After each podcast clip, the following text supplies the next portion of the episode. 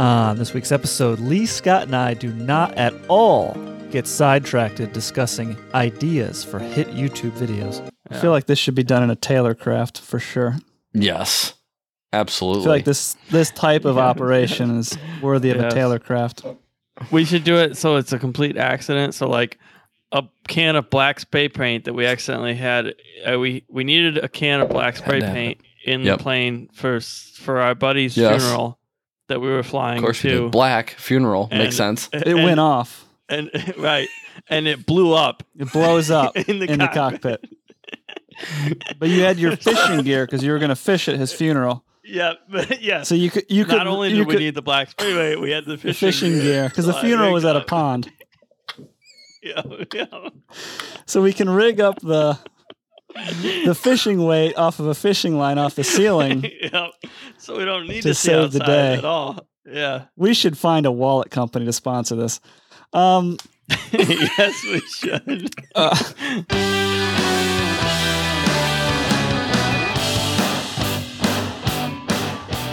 welcome to the Foreign Podcast. This week we are covering AIM Section 6 2 1 Radar Service for VFR Aircraft in Difficulty. We have Lee Griffin here. How you doing, Lee? Are you with us today? I'm doing well, sir. How are you? How's the hotel internet treating you? Seems good so far. All righty, Scott Boris, welcome. How you doing? What's going Thanks on? Thanks for showing up. Not Everyone bad. does appreciate Yeah. it when you show up here. I made I it. sure do. I make it once in a We're, while. we're diving. once in a We're while. diving into the aim here. We're gonna do, uh, as I said, six two one radar service for VFR aircraft in difficulty. Uh, we'll jump right into it. Part A: Radar-equipped ATC facilities can provide radar assistance and navigation service vectors to VFR aircraft in difficulty when the pilot can talk with the controller and the aircraft is within radar coverage. Pilots should clearly understand that authorization to proceed in accordance with such radar navigational assistance does not constitute authorization for the pilot to violate CFRs. In effect, assistance is provided on the basis that navigational guidance information is advisory in nature and the responsibility for flying the aircraft safely remains with the pilot. Hmm. So, Scott, you're in distress. Would who would you reach out to? Um, I would look for the nearest field and land immediately. what if you? Did, what if it wasn't an engine failure situation? Mm. Same thing. You just put it, just put it in the field anyway. Yes. Put it Just like put it- Grandpa did, right? Yep. Yep. Just put her down. That's always the safest move. Okay. Um, I know, what you do not want to do is talk to ATC. All right. What if? What if? Um, how how do I frame this, Lee? Where you'd have to do something semi-rational. You have an Oh. FA guy in the plane. Mm, yes, that's what I normally something's say. something's going on with the FAA guy to where he couldn't take over the emergency. Like he's incapacitated, but Mm. he's still awake What's the, and can write you uh, a fine. So like he's of no help the of your emergency and your distress, your your difficult situation. What's the hijack code? I I apparently named two of them, and there were three of them. I learned, and I, the two I named wasn't even the one I was trying to name. Yeah, I don't even. I don't even know if I want Scott to guess at this point. So Was it 76? No, 600? second ah, guess. Barbara Sutton will push 70 something in the chat. I'm sure of what her her riddle. Yeah. See again, it's two out of three, and you guessed the first two wrong. Seventy five hundred, and we've gone th- over Okay. this so many times on this freaking ch- podcast. Uh, It's hard to remember. Seventy five hundred, it would be like an Lee. I mean, altitude. so- So remember, the one that's hijacking is the one that could potentially be an altitude. it's exhausting trying to remember. Oh, all of them. Seventy five hundred is the free air show. Yes.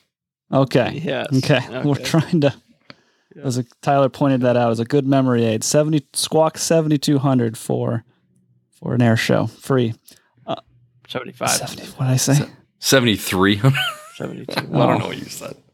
He said he said 70. He said Oh, 72. 70 oh, okay, yeah. 7500. Yeah, I'm seventy thinking five hundred. fifty two hundred. The marine glue. There you go. Barb's Barb's always got a, a, a clue for everything. 75 Okay. Okay. Um, Lee, can Yes, you sir.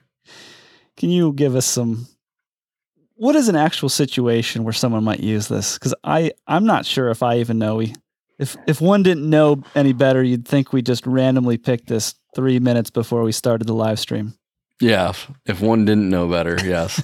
um, I mean, I like what's a such scenario where you would want to be reaching out for help from ATC? Is that what you're asking Yeah, for? you're uh you need radar services uh, when you're VFR and you're an aircraft in difficulty. So, I mean, really, I mean, the two th- main things, like from a CFI's perspective, that you're looking, that you're thinking about what what may this student need, like what have I prepared them for that is like external from from them utilizing ATC when they're maybe going out on a solo cross country. That's really where this first gets really thrust upon you as a CFI. Is there's unforecast weather that they run into, or they just plain get lost. Those are the two scenarios. What are the chances of you being lost though and ending up in a radar service area? You're almost always in a radar service area. They're saying radar Okay. coverage. You know what I'm saying? They're not saying you're like in a class Bravo. Oh, okay. You're under Yeah, radar coverage. Yeah. Okay. So I believe asking- is what they mean. I just feel like if you're lost, for you to be able to, f- I've been lost. you have, you have to have, have a general idea where you're at to know what frequencies to even call on, don't you? Yeah, but normally if you think about it, if you think about it, you can um like let's say you guess wrong and hopefully there's an element of home field advantage where you know okay, Mansfield's 124.2, Toledo's 135.1. I think I'm I think I'm closer to Mansfield. I was supposed to talk to them maybe anyways. Um, so I'm going to try them 124 too. And they're going to say, "Hey, you know, so and so, where are you at?" and you're going to say, you know, like what your last known was or where you think you are, and then they will work towards getting you over, or they'll tell you to squawk a code and they'll pick you up on radar. You know, if you think you are somewhere and you think you're in their radar service area, they'll tell you to squawk a code. They're like, oh, no, no, no, you need to be talking to Toledo Approach 135.1. And then it may take some time, but, you know, keep, you know, cool, calm, collected type thing. And, you know, st- stay on your heading so you don't get further like turned around. And then they'll, they'll get you straightened out. We're fortunate in this area where we are that that's easy to do. There's probably remote areas where this is probably a much bigger problem. Yes. So when your iPad and your ForeFlight took a crap and you don't have any paper sectional charts for Mm. swatting at bees, um, which you should always have just to kill bugs with and uh, Yeah. use in emergency navigational purposes, um, you could you could potentially know the area you're in for for that. So I'm trying to, I'm just trying to make a realistic situation here. ForeFlight goes away The You could have a battery dies in your out iPad. It's real easy. Yeah. Yeah. You could, yeah. Then they could vector you to civilization. Yeah, Um, okay. That's realistic. I think so. I just, I just, the majority of the hours that I have, hmm I just had a couple of different unicoms preloaded in my, in my navigate or in my uh, com, Yeah. and they weren't. Neither one of them would have pulled up ATC, and then you know, if I end up in a situation, I I just don't know what if I'd remember the frequency. well, you go to you go look on the side if you have your if you have your yeah if you have your paper sectional along the side you can see all the different you know class Bravo Charlie Delta you know um or not Delta but Charlie Delta frequencies okay. or Charlie Bra- I'm sorry Bravo Charlie not Delta but yeah Bravo Charlie radar frequencies. Yeah. I mean, the It's center. so if you think about like where your your Charlie and your Bravo radar service areas, where those you know where there's a lapse in those and there's a big gap between them, um, that's where like a center frequency, you know, for us would mostly be Cleveland or Indianapolis center. It's broken up weird. It's not super logical. But those center frequencies would come down to kind of fill the gaps between uh, approach control frequencies. And uh, yeah, all that's on the sectional for the most part. And if you're really worried about it, do that planning beforehand. Figure out the two center because in a GA airplane, you're going to talk to f down on a for okay for a private pi- or a student pilot going on a solo cross country. They're probably going to cover two different center frequencies. At least have two like in in mind.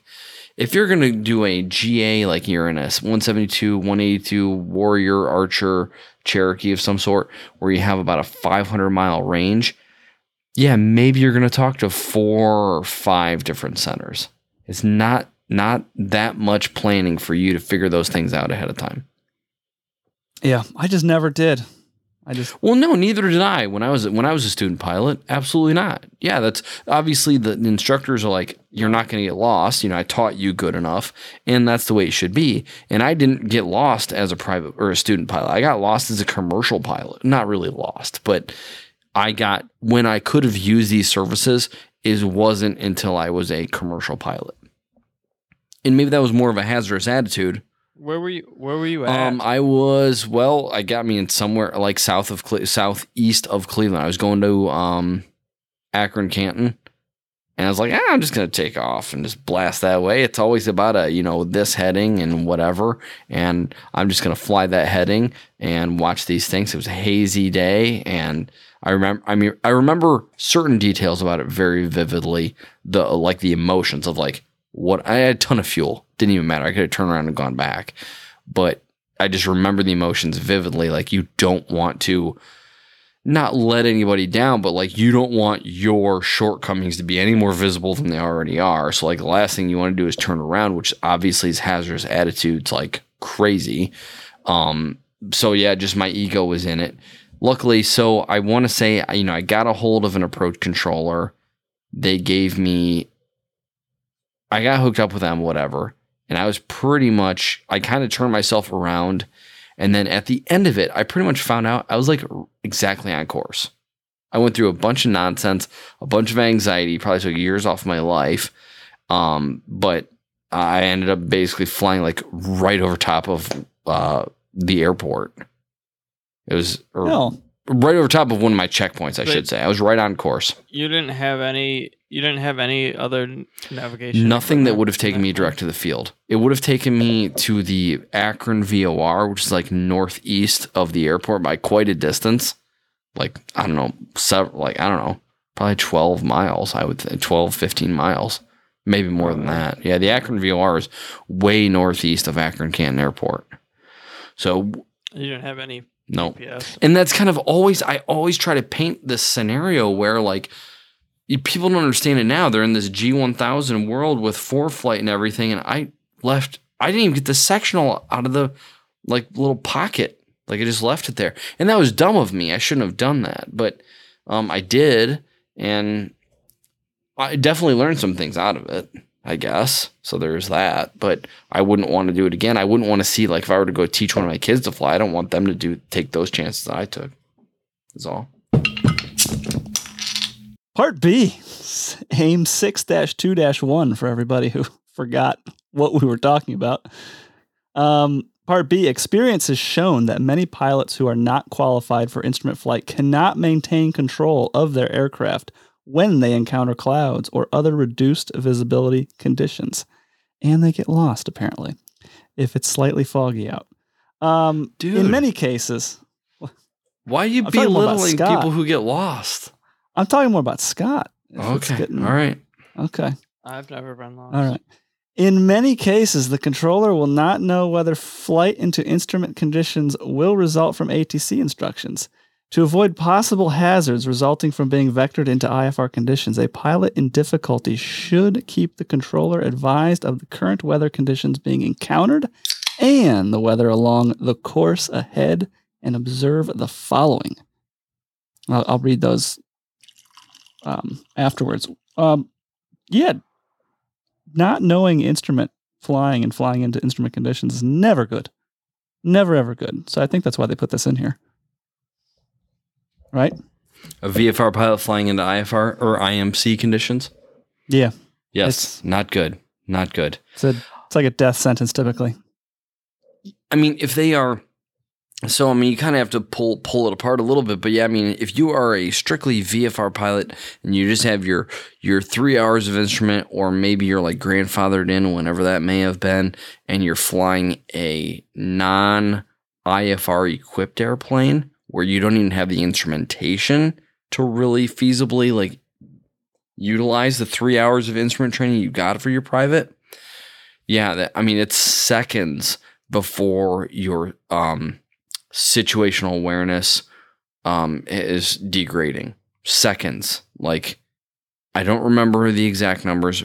Probably Ryan would probably know better, kind of the the um, what the NTSB and the FAA have c- conducted as far as training or uh, testing goes. But I mean, it's it's not long at all. Um, it's less than half a second or half a minute before you're drastically, you know, you've you've lost sight or not sight, but feeling sensation as to which way is up, and so your situational awareness is degrading rapidly, and all these sensations, you're misinterpreting sensations, and you're getting yourself in a really really bad position very very rapidly. If you're a VFR only pilot and you have an instrument certified plane or at least you have the or not even certified but you have the instrumentation attitude indicator turn coordinator all those sorts of things that you can at least interpret you may lose control but you may regain an element of control at some point uh, in this maneuver or whatever um, i don't know how that is kind of borne out in the in these statistics or whatever but the testing they've done, I know it is very, very quick before you have lost. Um, I don't want to say sight, but I, I don't know how quite to say it, but where you lose situational awareness is the bottom line. Yeah. Like, what about too, if you're instrument pilot, but the plane is just has the bare minimum instruments? That's tough. I would, I see, and that's something I think about often, you know, because I don't want to fly like when I retire or whatever. I go build a plane, buy a plane, a Super Cub. I don't want any instrument. I don't want it to be IFR certified or even close to it. If it's on the list that needs to be certified, I don't want it in the airplane. Like that's how far away I want to get from my job um, as I can. So I want to do that, but I'd like to think I could make do with if you don't make any erratic changes. I would like to think that you can probably eke out, you know, a couple minutes, like traversing a a cloud layer or whatever, or at least All you have to Yeah. do to know if you're up is like tie a little string to your dash with a weight on the end of it. And then if that's swinging the wrong way, you Not know, necessarily. you're not, not up. Right? You could be in a turn. And like you look, you could be in a turn and look at your inclinometer ball. If your plane has an inclinometer ball, that balls can be center, even well, though I guess, but you'd have to be pretty, pretty. I don't know. I feel like I feel like you'd see if, if it's. Well, that's what happens. Oh. Like you put the foggles on and not really look at the gauges, and the instructor will be like, oh, stay straight and level. And then you feel like you're straight and level. You feel like you're straight up and down. A lot of times that weighted string you're putting in your cockpit would may be straight up and down. And then you're just you're not. You're in like a banking turn, banking descending turn. Yeah, I guess if you got enough G force holding the string Yeah. straight, wouldn't work. Yeah, it's terrible advice. Why don't we just follow? I don't know. So- So just, I just thought of it on the top of my head. so just if you now, have the like, why don't you do inclinometer, that? which almost everything has, except for like some J3s, which I think they should have it. Yeah, all, all you're really detecting is where centrifugal force is taking the center of gravity, basically.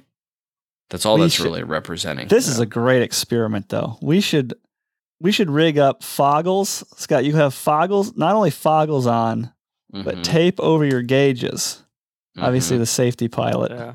yeah. Like, I don't know how you do this Try legally. string. And then you we attach a string in front of you, and you try to maintain straight and level off of like a fishing weight off the end of a string coming off the ceiling of the cockpit. I bet I, I bet I could do Oh it. this would God. be grand. This would be. bet I don't want to do it. I feel like the footage of watching this happen would make me throw up.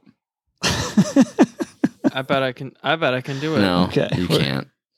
We're when I can do it. when we How much you when want to we bet? eventually get into video stuff, someday. Thank you, thank you, ground crew. We're getting closer and closer every month. Um, yeah, I feel like this should be a video. I feel like it'd be a good video. Just trying to do that. I yeah. I can do No, it. I You'd I don't to- know. you'd I, go ahead. You'd have Go ahead. to you'd have to do the gauges some way so like the person in the right seat, the pilot in the right seat could still see the gauges though, because I think that'd be illegal Why? to just cover up all your No, they can gauges. see They can see out the window. You're not going in IMC. VFR. Yeah. But see, the, that's where the thing Yeah, is the doing VFR foggles. So this foggles, obviously, you tilt your head up to kind of see the uh, the weight on the string. You, that's already cheating because you're going to get some clues out the window when you go to like tilt your head up. How do we Oh, we're gonna- anchor? no, I'll, I'll keep the string lower. I'll keep the string lower. We're gonna we're gonna put Oh newspaper from the top of the foggle to the dash and the sides of the windows, so it's impossible.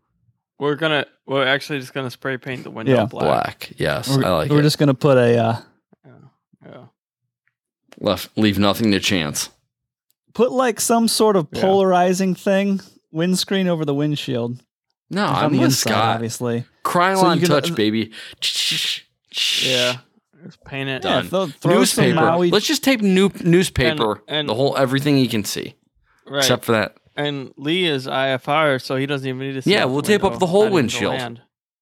Well, So, Charles yeah, Lindbergh this everything off. shit. Who cares? I How- don't need to look Yeah, out the are the- window. need to see How are the. GoPros on the outside Doesn't. gonna Right. gonna be able to There's see what's going on? I'll I'll just watch my crooked the phone plane as we fly. The yeah? Lee can have. Okay. The, we'll have the GoPro Okay. outside, and Lee will fly off his Yeah, phone I'll just yeah, Yo can go in my phone if he needs Yeah. to. I feel like this should be done in a Taylorcraft for sure. Yes, absolutely. I feel like this this type of operation is worthy of a Yes. Taylorcraft. yeah. Um, We should do it so it's a complete accident. So like a can of black spray paint that we accidentally had. Uh, we we needed a can of black spray to have paint in Yep. the plane for for our buddy's Yes. funeral that we were flying of course, we to. did. black funeral makes And- sense. it went off. and right, and it blew up It blows up in the in the cockpit. cockpit. But you had your fishing gear because you were going to fish at his funeral. Yeah, but yeah. So you could you could Not only you did we could- need the black spray paint, we had the the fishing, fishing gear because the funeral was at a pond. Yeah, yeah. So we can rig up the the fishing weight off of a fishing line off the ceiling. yeah. So we don't need To to, see save the day. at all. Yeah. We should find a wallet company to sponsor this. Um, yes, we should. uh, Oh god. one of those little one of those little metal wallets. those- Yeah. those Yeah, like the minimalist aluminum wallets. ones. Yeah, if Yeah. only there was just one gotta- that would Yeah. take us up on this offer. I just got a new one today. video. Came in. Yeah. I, it's not near me. So. Okay. Um, where were we?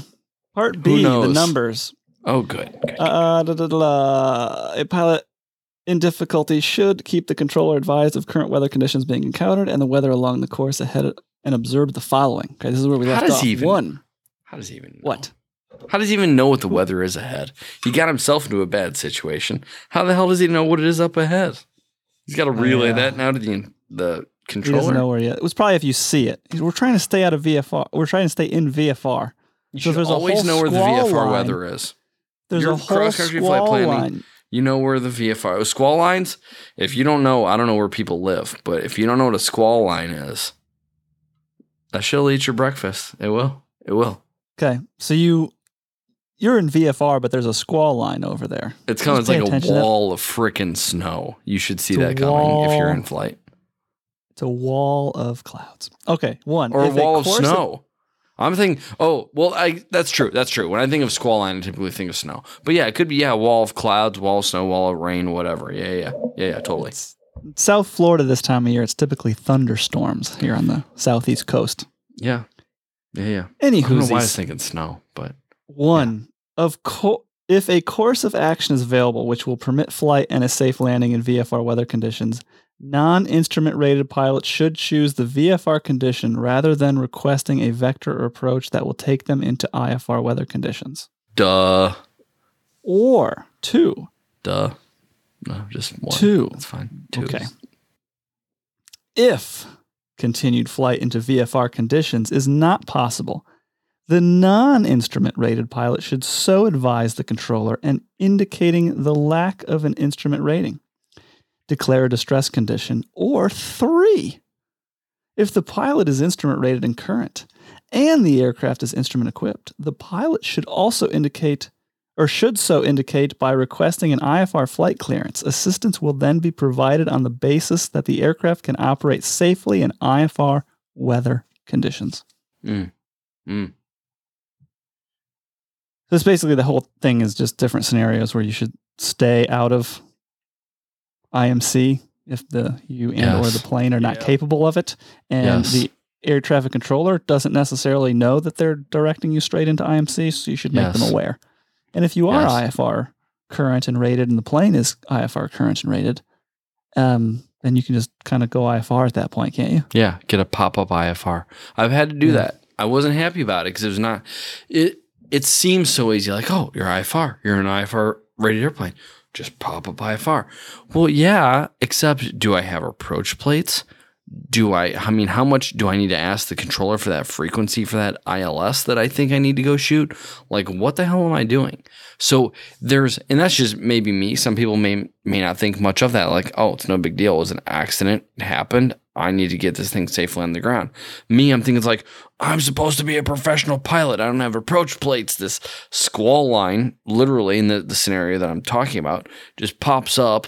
And I'm sure I could have looked at the radar, but I'm like out flying and I'm like, I'm not looking at the radar. I didn't really, I didn't have signal and whatever. So I couldn't keep a really good eye on the weather.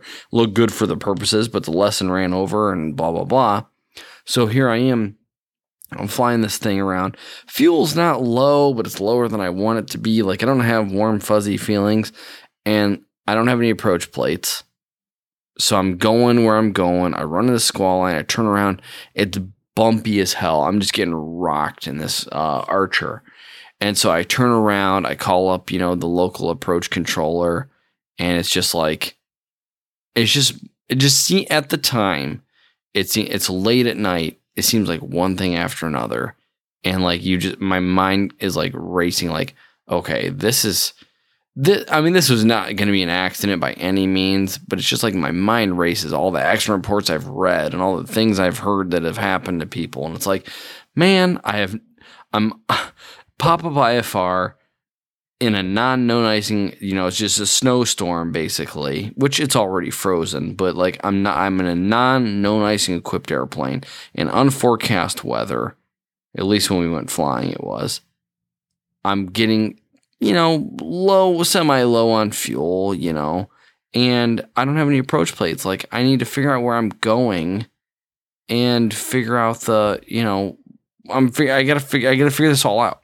And with ATC's help, and that's all I got. It's just ATC, and it all. I mean, it was all fine. But at the time, when I'm turning around, heading back that way, you know, I, I go into it a little bit like, oh, I'm just gonna, I can, I have ground contact. I, you know, I'm very familiar with the area. I know where I'm going. But then, like, it's not getting better. So it's like, when do you turn around? When, when is it like, when is it IMC? When, when do I need to do my, my part with my, my aeronautical decision making? Just turn around, bite the bullet, turn around, do the sure thing, and not see how close I can get to my destination without the weather getting better. Shoot another approach that I also don't know with even less fuel. If I have to do a go around and never see the ground, how much less fuel do I have to get back to the alternate, the airport that I was maybe closer to? So all these things are running through your mind, and uh, how much how out not off putting, but how out of your way you are. You know, because then I had to have somebody come way out of their way to come get me in a car, drive me even further to get back to my car. It was just, and it's late at night already. All these things go through your mind, and it's just so hard to convey that when you talk about all the hazardous attitudes in situations like this, this aim section here. It's like it's one thing to talk about it in theory, but then in practice you go do it and you have all these emotions involved and the heat of the moment. It's very tough to really pick apart, dissect, and keep your head about you to make the logical, hard decisions uh, that give you the margin of safety and the fuel reserves and all those sorts of things. It's hard to do. It seems easy when you read these sections, but in actual practice, these things pop up on you. It's not so easy. It's scary. Sounds scary to me. That's pretty sweet. These are just the presets. I need another I'm going to beer. put in my own at some point here. I need another beer yes. Yeah, go get another beer, Lee. because I need one. I need one so bad. Lee, do you have anything you can add uh, to this section before we wrap up this lovely episode and go into the live chat with the audience? Um, yeah, to wrap up, I would just say don't be, and I've said this a billion times, I'll say it a billion more, I'm sure. Don't be afraid to reach out. Like, you know, the, the stories that I kind of concoct and piecemeal together from the past, um, that was a younger, arrogant person. And I should not have waited maybe so long to get ATC involved. And maybe the issue is maybe getting ATC involved before there's an issue. You know, they'll keep you on track a little bit better. There's a lot of preventative things, preemptive things that you could do, you know, to maybe offset some of this. And like when you talk about CRM, you sit down in front of your DPE and they start quizzing you maybe about CRM, crew resource management there's elements in single pilot operations you have limited options as far as crm there's nobody else to bounce uh, you know uh, stuff off of you know other than maybe non-pilot crew members you know your wife girlfriend a ki- uh, one of your children. They can hold a map. They can follow along on a map. They can whatever help you just organize the flight deck or the cockpit and that in itself is one less housekeeping task for you to do. If you have ATC involved, again, as single pilot, that is a great resource. You know, weather avoidance, um, navigation, um, and just kind of general overall aeronautical decision making. They can help you um, make some of those decisions with what they see. They're another set of eyes, obviously, for traffic, if for nothing else but you know in this era with adsb in and all the kind of the cheaper ways we have to um, see the bigger picture in terms of traffic and collision avoidance you know maybe it's a little less desirable but when you couple the traffic avoidance that you may already see your, on your ipad but then you couple that with the navigation aspect and all the other things they can help you do it just seems like really cheap insurance to get atc involved early on so it's not you're not calling them up in a panic. They've been with you all along. So i think with with that being said thinking of atc there there seems to be a, an element of anxiety getting atc involved or getting flight following or going to controlled air certain controlled airspaces don't be so afraid. I mean obviously have an instructor get the dual instruction you need to feel pretty confident, but just remember it's another person on the other end. And the ATC, you know, the the approach controllers, the radar controllers, the en route controllers, I guess they're called, that I know, they appreciate that. They enjoy working with the GA guys, GA pilots, guys and gals, a lot more than they do like guys like the the jets coming in. They don't want to do that. They don't that does that's like kind of their job, but it's not like the icing on the cake.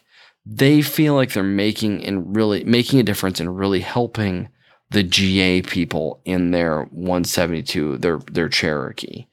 So don't think of it so much as you're burdening them or you feel a little bit intimidated by it. Uh, of course, that's your instructor's job to make you feel a little little bit uh, you know, in tune with it and feel a little bit better about it. Um, but ultimately, you then once you go are released out into the world, whether it be for your solo cross countries, you're you're already a private pilot, and you just got maybe a little turnaround or whatever situation happened. Don't be afraid to call up ATC. Have that backup plan. Maybe get them involved early, like I said, but they're just another person on the other end of the line. And by and large, as far as I know, everybody I've ever talked to, uh, they want to help. So use them. They're a resource. Um, I don't see the I don't see the downside, but I remember the feelings. I remember the feelings as a student pilot, as a private pilot. I remember those feelings, so I think I know what you're going through and maybe what some of the the anxiety is about calling them. But I think from my stance now, what I know um, of of controllers, of professional pilots, just being in, in the National Airspace Systems a lot more than I was then, it's it's the benefits far outweigh the anxiety and the risk that you that you may perceive or the shortcomings that you may perceive. All right, Mr. Boris, I'll give you the last um, the last talking time for this heated debate um, for the counterpoint. I guess I would say if you're even considering flying in a situation where you may need to contact ACC, you should probably reconsider your entire flight. Okay. All right. And that would be cancel the flight. Okay. I mean, obviously. All right. Different perspectives. We like to have multiple protect perspectives on the Far Aim podcast. what's your perspective, Rob? Um, I just don't get lost. Have backup after backup after backup. It is 2022. Um, I feel like there's in most flights you should not be getting lost. There are exceptions, but it, I just I just feel like this cannot be as common as it used to be Getting lost. Oh, in, yeah, in this day and sure. age. yeah, for no. sure. But but I feel like if Yeah. you I'm sure back in the day it used to Oh, happen yeah. time, but nowadays like you have so many different options. Like you can even get your cell phone out in most cases. Yeah. Oh yeah, just go like- down to a thousand feet. You know, you get cell phone reception. You're Right. good. Yeah. Yeah. Yeah. I just feel like though if you do get in a situation this day and age where you are lost, it's probably a lot more of a bad situation than Hmm. because a people are so not used to dealing with situations like that because it's so weird and odd and to get lost with all the Mm. the iPads and stuff. But I, I, I think there's two. There's people flying around in planes that don't have an iPad, that don't have a Yeah. moving map GPS, that are bopping around the back country. So I feel like even though we're in this modern technical time, there's still people doing flights that are very similar to how it was back in the day. It's probably more common in, amongst those types of flights, but I don't know. Just seems like such a foreign concept To get lost. To get lost with the amount of technology if you're if you're utilizing all that technology. Yeah. Like I said, there's the situation like you could go do a flight like how we used to do back in the day with no GPS, no nothing. And then yeah, you could probably get lost in that yeah, situation. I've done it. That's Yeah. yeah. that's what I'm saying. I mean, I don't think I'm a bad pilot, but I I definitely I again I shouldn't say I got lost. I was unsure of where I was, which at the time the emotions that I felt, I was lost. Like the, those are the emotions. Like your heart's racing. It's like that place I thought I was. I th- I'm pretty sure that's where I am now, but like I'm off course. Like that town that I thought, or not not where I thought I was, because obviously then I'd know. But that town that I thought it was was back there, not here. So it's this one, or vice versa. It's just your mind can get racing. You can go places, and it's just like slow down, hold your heading, hold your altitude, figure this out. Have your ATC, you know, in mind. Who you can call, get you going in the right direction. But yeah, it's not it's not easy when you're there. Yeah. Scott and I got lost. I, I don't know if Scott remembers this. The last time we got lost, it was like one one thirty in the morning, you know, on a Saturday, like July, Oh. and we were leaving. Yeah. We were leaving the Village Pump on Kelleys, and we are trying to get to the casino bar. hmm And yeah, yeah, we probably yeah had no idea. We where ended at. up- Yeah. not at the casino bar. We ended up, Yeah. I think, at? Dockers Yeah. or Yeah, but they Bag still had the beer though, so yeah. Yeah, it didn't really. Yeah. So yeah, Yeah. I can I can relate in that way. I think we call Um, those happy little accidents. Yes. I can remember a lot of times we'd get lost because we would. It'd be like a Tuesday night, we were just gonna go to Cheers and have one, One beer. beer, and a burger. and then it'd be two o'clock in And- the morning. Yeah, we we literally would not find our way home until like two yeah, in the morning. it's just it's a weird phenomenon. This northern Yeah, Ohio It area. used to happen a lot, but these is this is back in the day We without didn't have the modern GPS. the modern technology. Yeah, yeah, I don't even think we had a s- smartphone. Maybe you No, had. I I might have had one. Yeah, the BlackBerry. All Yeah. right, this has Blackberry, been uh, the Far Aim podcast. We live stream this on Twitch. If you are not on the live stream email list and you would like to join us for a live stream, head on over to robertberger.com. Click on the live button. I believe this works. I haven't looked at it in months. It may have gotten hacked again, in which case, yeah, who knows what's up there on the site now. But if it's working correctly, that's what you should find. Sign up for the email list. That's where I send out all of the emails, sometimes last minute, sometimes far in advance, and then I cancel it last minute. You just never know what's going to happen. But uh, that's the main way to get onto these live streams and join us in the chat. Speaking of the chat, we are going to wrap this up and go to the yeah live Q and A chat in the uh, in the Twitch chat stream here. Um, thank you for listening. Uh, thank you, Ground Crew, for the support. All the little noise buttons and stuff. We got a new mixer board here. Uh, that was all uh, money from the Ground Crew. Thank you so much. This um, I've been wanting to get this for like two years now. This will allow us to, when we all three of us, you know, up to four people, up or more than that technically, uh, in person, which we've never been able to do one sitting in person before. This is always recorded remotely. The three of us, miles, hundreds of miles away from one another over the interwebs. Um, so yeah, when I get up to Ohio, I'm bringing this, and at some point, the goal is this summer, fall, to uh, record an in-person Far Aim podcast episode. So look forward to that. Thank you again, Ground Crew, for uh, supporting it and buying this for us. Um, technically, uh, we appreciate it. Thanks for listening. Take care. Thanks, guys. Yeah. Later.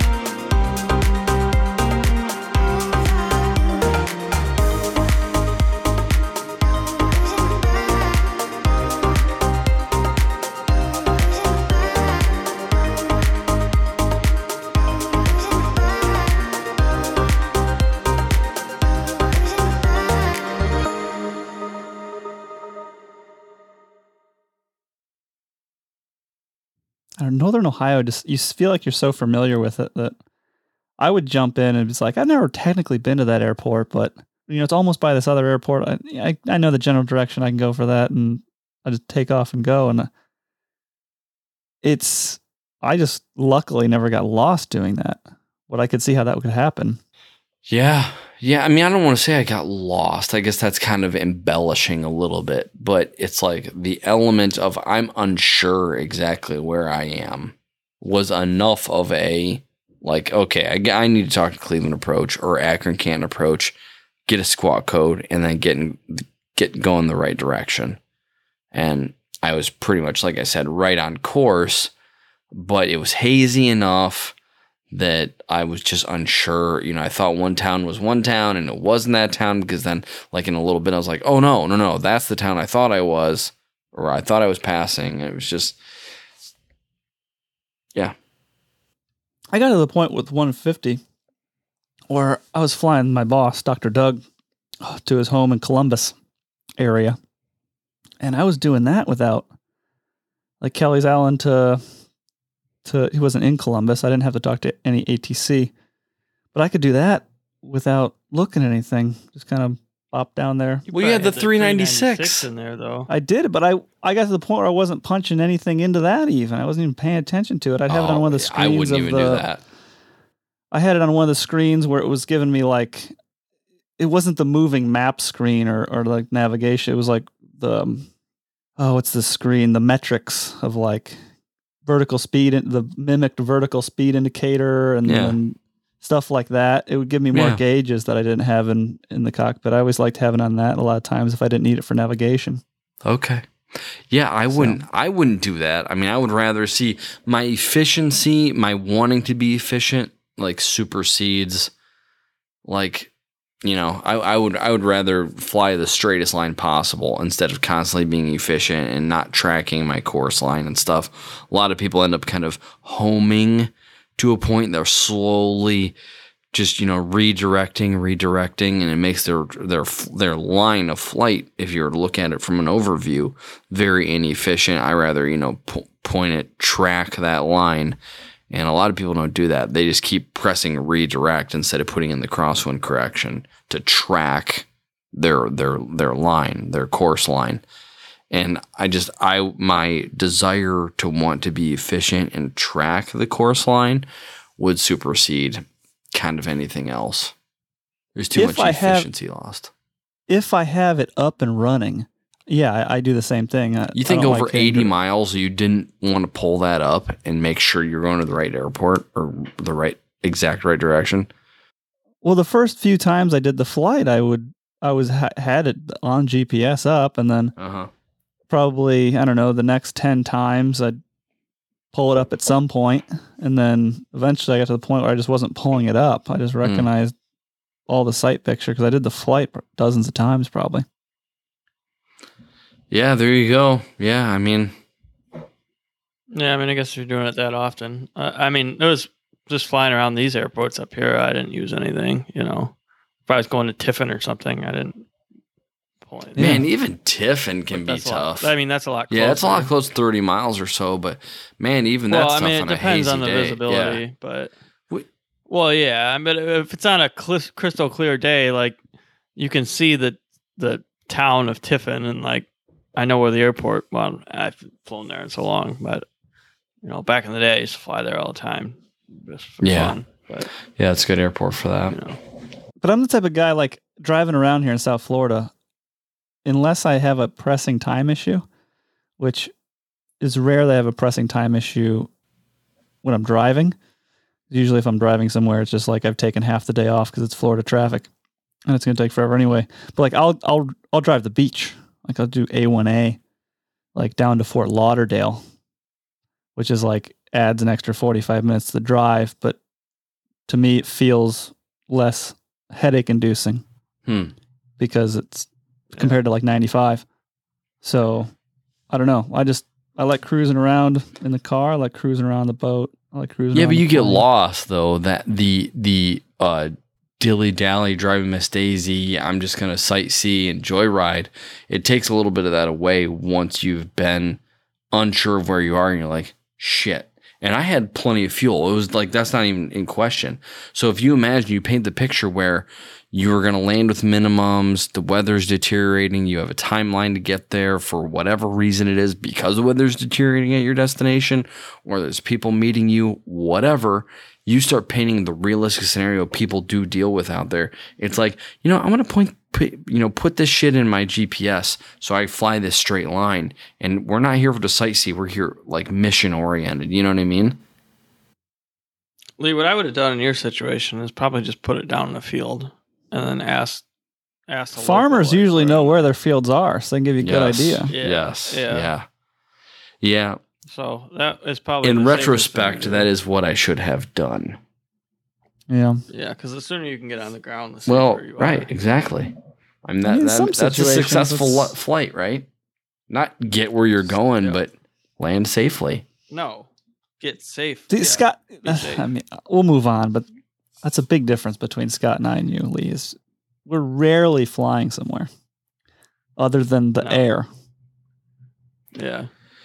Like, I don't fly anywhere for a destination other than Kelleys Island, but outside of that, I don't fly to a destination. Typically, each line, most of the lines in Scott and I's logbook have the same airport on it twice. yeah. Yeah. Yep. yep. There yeah. Almost all of them. 88 Delta to 88 Yep. Delta. yeah. So I'm Okay. just saying. Sometimes sometimes there'll be an 89 Delta in there. Yeah. Right. Other than that, oh, that- now that I have a now that I have a gas caddy, there's not even a 5 Alpha 1 in there. wow. yeah, yeah. I got a lot of I got a lot of eight nine Delta. Yeah. in my I was gonna say, it's, logbook. it's all just it's all 88 Delta and 89 Delta now. It used to be some 5 Alpha 1s in there before I, I got a gas caddy for my hangar, but now that I have a gas caddy, it's So with the- what do you what do you put what are you putting in the gas caddy? You just going down to Norwalk and filling up, or Yeah. used. yeah. He's putting used the motorcycles he buys and the Yeah, we just I just fill up yep. the gas that drains that's drained out of the wrecked bike. Oh, okay. He'll, he'll buy old aircraft for salvage, and sometimes they have. Oh yeah, smell it. Make sure too, it's so he'll- still good. he'll mix in some 100 low lead from from these planes he's buying too. Some of the salvage planes Yeah. I have that, that I buy have fuel in Okay. them still. So Well, that shit's good for forever. So that. Yeah. Yeah, Good. yeah. good, good. No, actually, I've been I've been running actual av gas in it from Norwalk because top overhaul last year. So I guess you're supposed to run hundred low lead in them for 25 hours or something like that. Yeah. Oh, that's gonna take you two years. no, two years. He's on the five year plan, Rob. What are you talking? Yeah, that's that's yeah, that's that's more. Like What'd you think? He five, Okay. retired and he had all this spare time? What's going on? right? Yeah, yeah. All right. Um. and not to mention like i want to do some like some some recurrent flight training and like my instructor Oh no, no, no! He is on. He is No, no, no. unreliable. no, no, no. Scott, tell everybody we're gonna fly this week. But this week yeah, like the well, okay, last week technically, this past week, last week we were gonna fly last it didn't line up for like either one of five us. days ago. Yeah. No, the weather It wasn't, good. just your fault. yeah, it wasn't just my fault. no thursday thursday would have been fine right what was it? I can't remember. Eh, thursday was our backup day yes. and you were like Oh, you said- that's right. Yes. you said it wasn't you said it wasn't good for you and i was like yeah it's not really good for me either Yeah, that's yeah. You're right. You're right. So now But it's June. It's into June, I'm everybody. good, so It's into June. Yeah, Jim just did my annual this week, so I'm yeah in into June, man. Yeah, we'll we'll fly in the first little bit of June. okay. Well, it's you know it's still May, so I'm pretty Okay. much out of commission. I'm on a trip right now. As soon as I get back, I'm pretty much done through the end of May. yeah. We are. We're actually hosting a podcast, gentlemen. Um. I don't know if you guys forgot I about we that. were scheduling. I a- thought people- we were scheduling a. I flight thought the people found this interesting, Rob. uh, you guys scheduling a review for Scott. Once you once you guys do the review, then we'll talk about it on here. Till then, it's kind of a I need a review. I just feel like I suck. what I mean. You and I both do probably. I haven't flown in a while. I should I should go fly yeah, with both I you just, guys. Zeke yeah. Zeke? Feel like might bring me up in the decathlon tomorrow morning. I got to finalize it a little here. Our Ta- schedules. you mean take So- you up in the decathlon? When you say bring you up, I'm like, oh, you're coming to Ohio? Oh, okay. yeah, like No, he's no, gonna no. fly you up yeah. here. Well, we'll see you next week. We'll see you in June. But at the same time, Yeah. Scott and I are flying. yeah, yeah, right. So, yeah, yeah, I'm- yeah, I don't, I don't imagine that's a very uh, quick way to get up. I here. may I may fly in a decathlon tomorrow morning. So I'm kind of excited about that. But nothing's official yet. That, yeah. Anyway. I mean, document the occasion. Who, yeah, who is this? Zeke. He's um Don't know. he's a really really early listener. We've been trying to get him on the show Oh, okay. amongst many other people. Does tailwheel instruction out of Foxtrot 45 and a decathlon. Um, yeah, yeah, yeah. It seems like you need one. Lee's Seems feeling like you really. he's feeling good. I Um, think he's a little, I think he's a little buzzed. yeah, I feel like I'm a little, I'm a little buzzed myself too. I normally, I don't know, I didn't have that. it's like much. he may have been drinking since like five o'clock on a layover in a hotel. If one didn't know Yeah, better, you might think something like that. it was.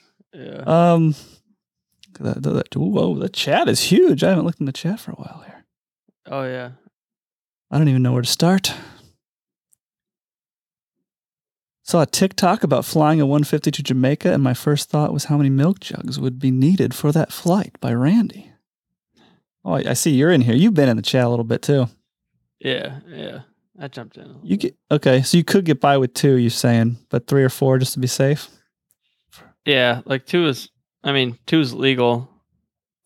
You know, that's like your minimums, but I would probably throw three or four in there because you don't know what's going to happen. Yeah, One could pop on. One could pop during the crash, and then you, who's gonna who's gonna get the good one? yeah, yeah, yeah. You know, if you got I mean, if it's just you in the 150, then you really only need one or two. But That is true. Um, if you got a passenger, you're probably gonna want three or four. Tyler's bringing milk jug temporary tattoos to Precosh. That would be would be funny. Um, how That would be Lee's sweet. in a hotel. Oh, there he is.